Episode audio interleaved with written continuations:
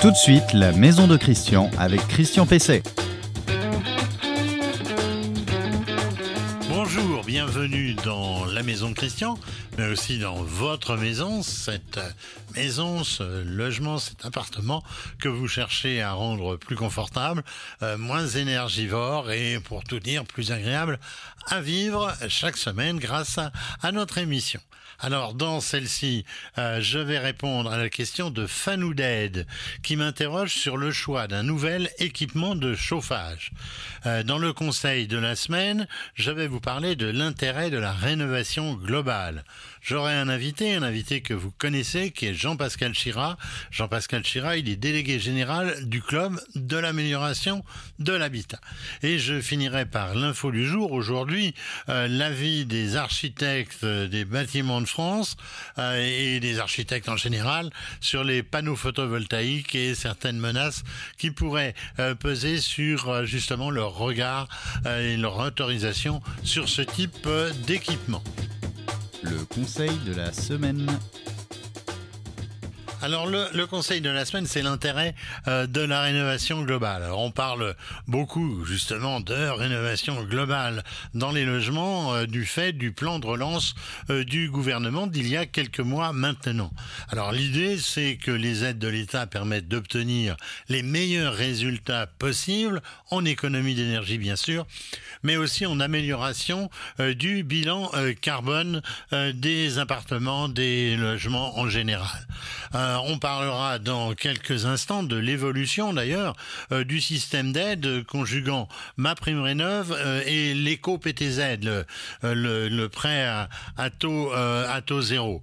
Alors c'est l'occasion de rappeler que la rénovation énergétique permet de financer jusqu'à 100% des travaux, c'est-à-dire qu'il n'y ait plus de reste à charge. Alors l'objectif d'une rénovation globale, il est double, il est de faire des économies notamment de chauffage, mais il est aussi d'améliorer le confort dans son logement. Au-delà euh, des aides et du financement, euh, c'est avant tout un problème de méthode qui va se poser à vous. Alors on peut établir un plan fractionné euh, de rénovation secteur par secteur de la maison ou bien envisager cette fameuse rénovation globale. Au plan de l'efficacité, évidemment, eh bien, c'est la rénovation euh, globale euh, qui, l'emporte. Euh, c'est la meilleure des, des solutions. il faut naturellement, pour commencer, réfléchir à l'ordre des travaux et au priorités que l'on doit euh, appliquer dans celui-ci. Une étude thermique va pouvoir être conduite, elle doit être poussée par un cabinet euh, spécialisé. Elle porte sur l'isolation, elle porte sur la ventilation, elle porte sur le chauffage. Euh, cette étude, eh bien, elle va vous permettre de connaître les points faibles de votre maison et elle vous indiquera les moyens d'y remédier, les moyens donc à mettre en œuvre pour procéder à cette rénovation. Alors on, va reprendre les points pour, l'isolation. L'ordre c'est la toiture, les murs, les planchers, les fenêtres en dernier et pas en premier comme on le fait généralement. Pour la ventilation, euh, c'est une conséquence directe de l'isolation puisque la réglementation thermique RT et maintenant la réglementation environnementale euh, ont obligé à une étanchéité à l'air quasi totale de la maison. Deux solutions aussi pour éviter euh, l'humidité par condensation. Euh, la ventilation mécanique contrôlée, évidemment, j'en ai souvent parlé, simple ou double flux, quand la structure euh, du bâtiment le permet. La ventilation par insufflation, on parle souvent de VMI, bien que ce soit un mot, un nom déposé, dans les maisons anciennes qui ne peuvent pas permettre le passage des canalisations d'une VMC. Alors pour le chauffage euh, et éventuellement le rafraîchissement, eh bien on va vers l'abandon évidemment euh, des énergies fossiles euh, où on crée une complémentarité avec des, des énergies renouvelables, principalement la pompe à chaleur, l'utilisation du bois ou des granulés. Et puis on cherche aussi des solutions hybrides, par exemple pas gaz, là aussi j'en ai souvent parlé, mais aussi puits climatique, mais aussi panneaux photovoltaïques ou panneaux thermiques, c'est également possible.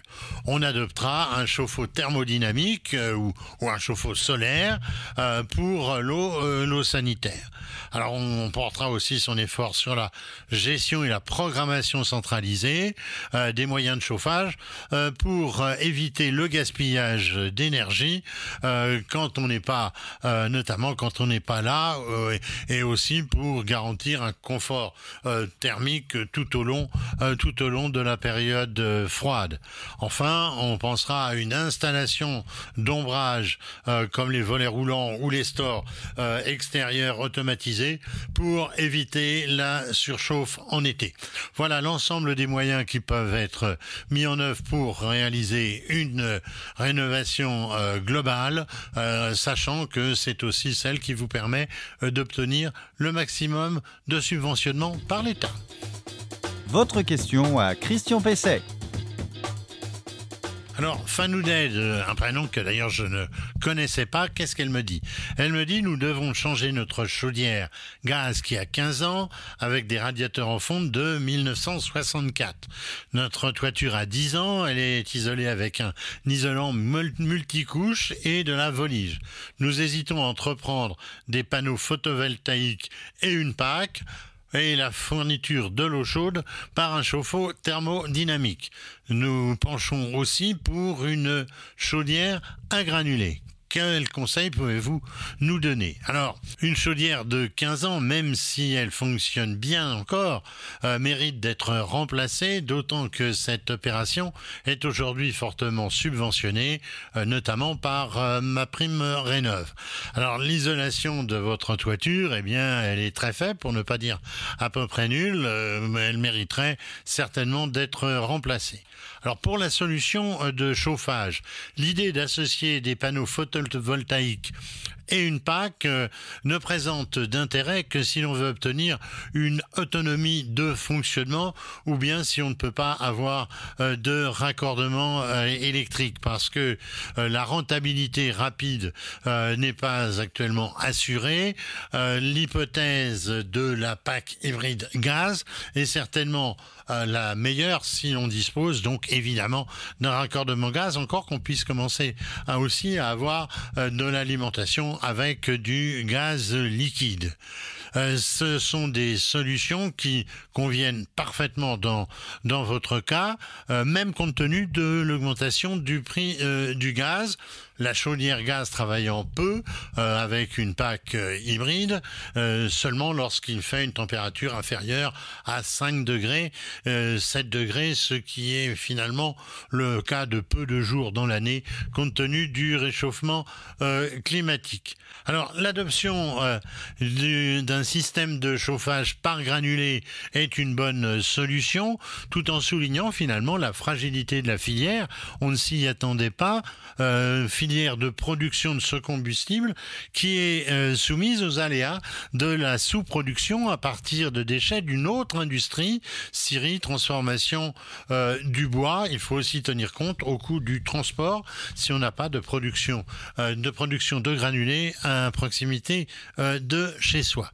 L'hypothèse du chauffe-eau thermodynamique est valable à condition d'avoir euh, la place pour l'installer et à distance d'une pièce à vivre parce que ça fait relativement du bruit euh, et la possibilité d'une jonction aussi avec l'extérieur et en tenant compte de son surcoût puisque même si l'appareil est subventionné, euh, il y a souvent quand même un reste à charge. Reste aussi la solution des panneaux solaires qui peuvent aussi venir alléger le fonctionnement euh, de la chaudière et donc euh, son coût d'utilisation. L'invité de Christian Pesset. L'invité de Christian Pesset aujourd'hui, euh, c'est euh, Jean-Pascal Chira, délégué euh, du club de l'amélioration de l'habitat. Alors l'État vient vient d'annoncer par la voix du ministre du Logement Olivier Klein le couplage entre MaPrimeRénov et l'éco-PTZ, le prêt à, taux zéro. alors Jean-Pascal, c'est une solution qui existait déjà. Il n'y a rien de nouveau sous le soleil. Alors on en parle depuis, depuis même plusieurs années. Euh, ma prime rénov, ma prime rénov, c'est un dispositif euh, qui a été mis en place euh, en 2020 pour aider les Français à réaliser les travaux de rénovation énergétique dans leur résidence principale.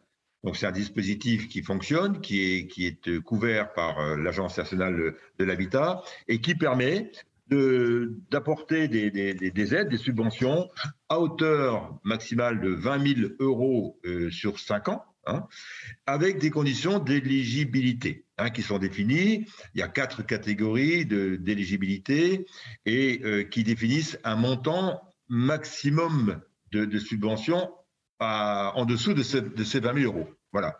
Euh, ça veut dire que ça, ça donne un, ça laisse un reste à charge bien sûr, euh, pour l'ensemble des, ménages, quel que soit leur niveau de revenu. Alors il y a aussi euh, l'éco-PTZ. L'éco-PTZ, euh, qu'est-ce qu'on peut en penser? L'éco-prêt à taux zéro est, un dispositif qui est déjà assez ancien, qui avait été d'ailleurs mis en place au moment de, de la loi qu'on appelait la loi Grenelle 2, euh, c'est-à-dire les lois qui ont, euh, euh, qui ont défini les politiques publiques de rénovation énergétique, notamment. Et donc, ce dispositif existe. il, faut, il faut dire que malgré le fait qu'il existe depuis longtemps, il n'a pas forcément été toujours très dynamique. Mais effectivement, c'est un système qui existe, qui permet d'emprunter jusqu'à 30 000 euros, remboursable sur au maximum 20 ans, sans, sans taux d'intérêt, et qui est un dispositif qui, logiquement, doit être accessible auprès des différentes banques euh, en France. Le prêt à, taux zéro, euh, l'éco-PTZ, il existe depuis longtemps, hein, depuis 2009, euh, je crois. Qu'est-ce qui change aujourd'hui? Le, ministre a parlé de couplage entre les deux systèmes.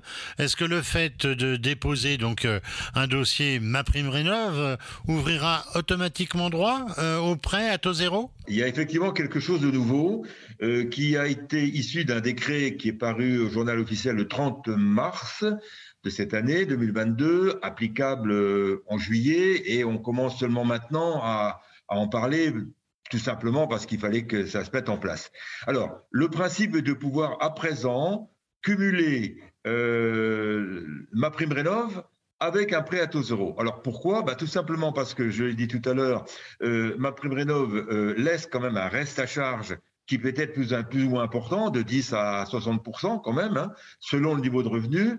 Et l'idée, c'est que euh, le, prêt à taux zéro puisse venir financer ce reste à charge. Voilà. Et donc, euh, c'est la raison pour laquelle euh, il est aujourd'hui, c'est un prêt, un éco-PTZ tel qu'on le connaît, mais il est évidemment limité au montant du reste à charge. Hein, on ne peut pas emprunter plus que, l'investissement reste à charge et il est l'obtention de ce prêt est facilitée à partir du moment où on est déjà où le ménage est déjà bénéficiaire de ma prime rénov. Donc euh, il y a, il y a euh, sur le site euh, ma prime rénov la possibilité de s'inscrire et de faire une demande de prêt à taux zéro à partir du moment où le ménage est bénéficiaire de ma prime rénov. Donc voilà, il y a une automaticité qui est mise en place. Alors, vous le, vous le soulignez, hein, les, les banques euh, ont souvent, il faut le dire, quand même traîné des pieds pour attribuer euh, ces prêts. Est-ce qu'elles vont être obligées cette fois de consentir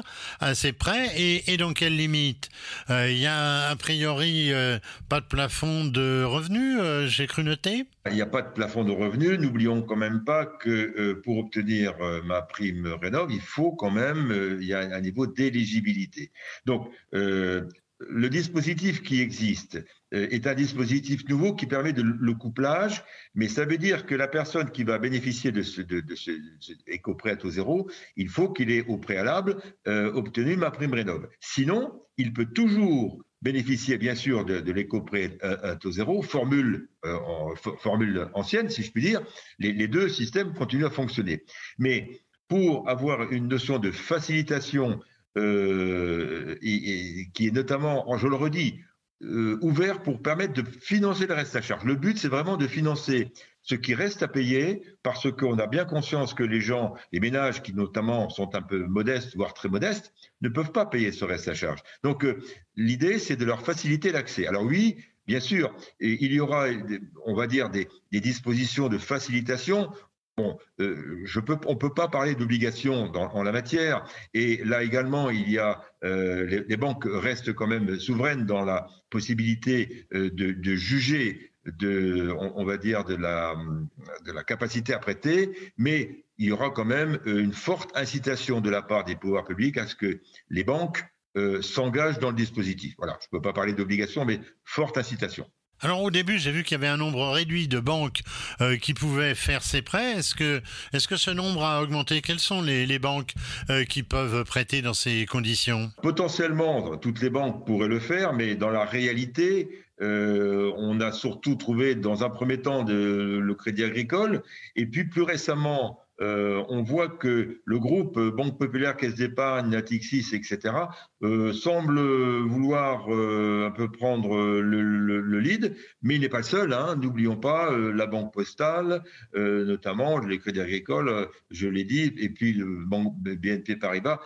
De toute façon, toutes les banques, à partir du moment où leur client fait une demande, sont censés euh, répondre, hein, mais euh, euh, vous l'avez dit, ils sont plus ou moins dynamiques, c'est-à-dire qu'ils traînent plus ou moins les pieds. Mais il semblerait que le groupe Banque Populaire, Caisse d'épargne, veuille se démarquer dans l'affaire et, s'engager plus fortement. Maintenant, reste à, reste à voir, mais en tout cas, c'est ce que l'on peut constater. Alors on sait qu'il y a un montant maximum euh, euh, de, ce prêt. Je crois qu'il a été porté à, à 30 000 à 30 000 euros et même peut-être euh, plus. Et quelle est donc la durée de remboursement Et est-ce que c'est vraiment gratuit? D'une part, effectivement, dans le cadre du, du cumul, le prêt est limité à 30 000. précisons tout de suite que dans le cadre où euh, un ménage euh, ne, passe pas par le système AprimeRénov, mais euh, fait une demande de, de, d'éco-prêt à, taux zéro indépendant. D'accord? Aujourd'hui, le plafond a été rehaussé à 50 000. Mais dans le cadre du cumul, on reste à 30 000. Bon, on reste à 30 000 et je le redis, évidemment, on ne peut pas dépasser le montant du reste à charge qui, apparaît dans, ma prime rénov. La durée de remboursement, c'est la même que, que traditionnellement, c'est maximum 20 ans. Hein, on ne peut pas aller au-delà de, 20 ans. Et effectivement, euh, comme son nom l'indique, sinon ça serait une publicité mensongère, il n'y a pas de taux d'intérêt. Pour être très clair, euh, les, intérêts sont facturés par la banque à l'État, qui le prend en charge dans le cadre du, dispositif euh, de, la politique publique. C'est un engagement de l'État. Eh bien, euh, merci euh, Jean-Pascal Chira. Euh, je rappelle que vous êtes délégué général du club de l'amélioration de l'habitat, un club d'ailleurs auquel nous appartenons et que nous soutenons régulièrement. Merci cher Christian. Effectivement, Renault Info Maison est, est un de nos partenaires fidèles. Merci de, donner le, le relais d'informations régulièrement et avec qualité. Merci cher Christian. À bientôt. L'info du jour. L'info du jour, ça porte sur le fait de savoir si dans l'avenir, euh, les euh, propriétaires euh, qui veulent installer des panneaux photovoltaïques à proximité d'un monument historique seraient dispensés de l'avis des architectes des bâtiments de France. on sait que les travaux dans l'environnement extérieur d'un monument historique classé doivent faire l'objet d'une autorisation de l'architecte des bâtiments de France, communément appelé Alors, ces avis sont souvent ressentis comme euh, casse-pieds, comme euh, parfois abusifs, mais on ne peut nier euh, leur importance dans la préservation de ces sites. Alors, un amendement parlementaire au projet de loi production d'énergie renouvelable viendrait, je cite, supprimer l'avis conforme de l'architecte des bâtiments de France sur les implantations d'équipements productifs d'électricité en centre historique. Tollé, on l'imagine, euh, chez les ABF et lettre ouverte de l'ordre et du président des ABF au président de la République, alors que les sites protégés ne constituent que 6%, est-il rappelé, de l'espace national, mais qui, s'il n'est pas protégé, eh bien, si cet espace n'est pas protégé, il pourrait être défiguré par des installations esthétiquement euh, polluantes. On pense évidemment priorité aux panneaux euh, photovoltaïques qui sont les premiers euh, visés. Alors les, signatures de cette lettre comprennent, je cite, le souci de développement euh, durable, mais, euh, nouvelle citation, ils craignent que l'adhésion à cette malheureuse idée nous ramène à une époque où la presse parlait à juste titre de la France défigurée. Euh, s'ils admettent qu'il est nécessaire d'engager le dialogue et de rechercher collectivement des solutions à l'adaptation de l'environnement aux contraintes qui sont aujourd'hui les nôtres, ils pensent que la suppression l'avis conforme des ABS aurait vite fait de renouer avec cette critique justement de défiguration euh, de la France des sites protégés.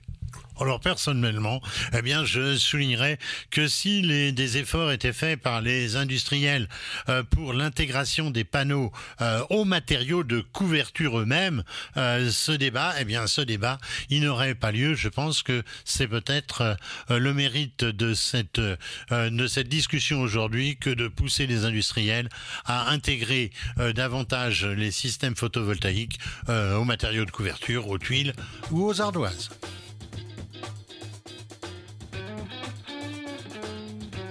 Eh bien, eh bien, évidemment, euh, on peut, on sait que l'émission touche à sa fin.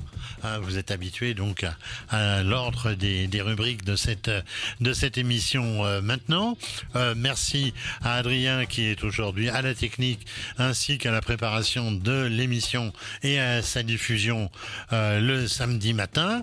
je rappelle que vous pouvez retrouver donc cette émission sur le site reno maison.com sur lequel vous pouvez poser aussi euh, toutes vos questions sur les principales plateformes de podcast, euh, sur le site, je l'ai dit, et sur euh, LinkedIn, qui est un réseau plus spécialisé. Et évidemment, sur la page Facebook, sur cette page Facebook du même nom, Renault Info Maison, eh bien, vous retrouvez aussi l'appel, comme on dit, le push, vers tous les nouveaux articles qui sont publiés sur renaultinfomaison.com et il y en a au minimum un nouveau chaque jour. Je vous souhaite un bon week-end de travail si vous nous regardez un samedi matin et si vous bricolez un peu dans votre maison, en sachant euh, que vous devez évidemment toujours faire appel à un professionnel pour tout ce qui peut dépasser euh, vos compétences et puis aussi pour tout ce qui concerne des travaux touchant à la sécurité. Je vous dis à la semaine prochaine.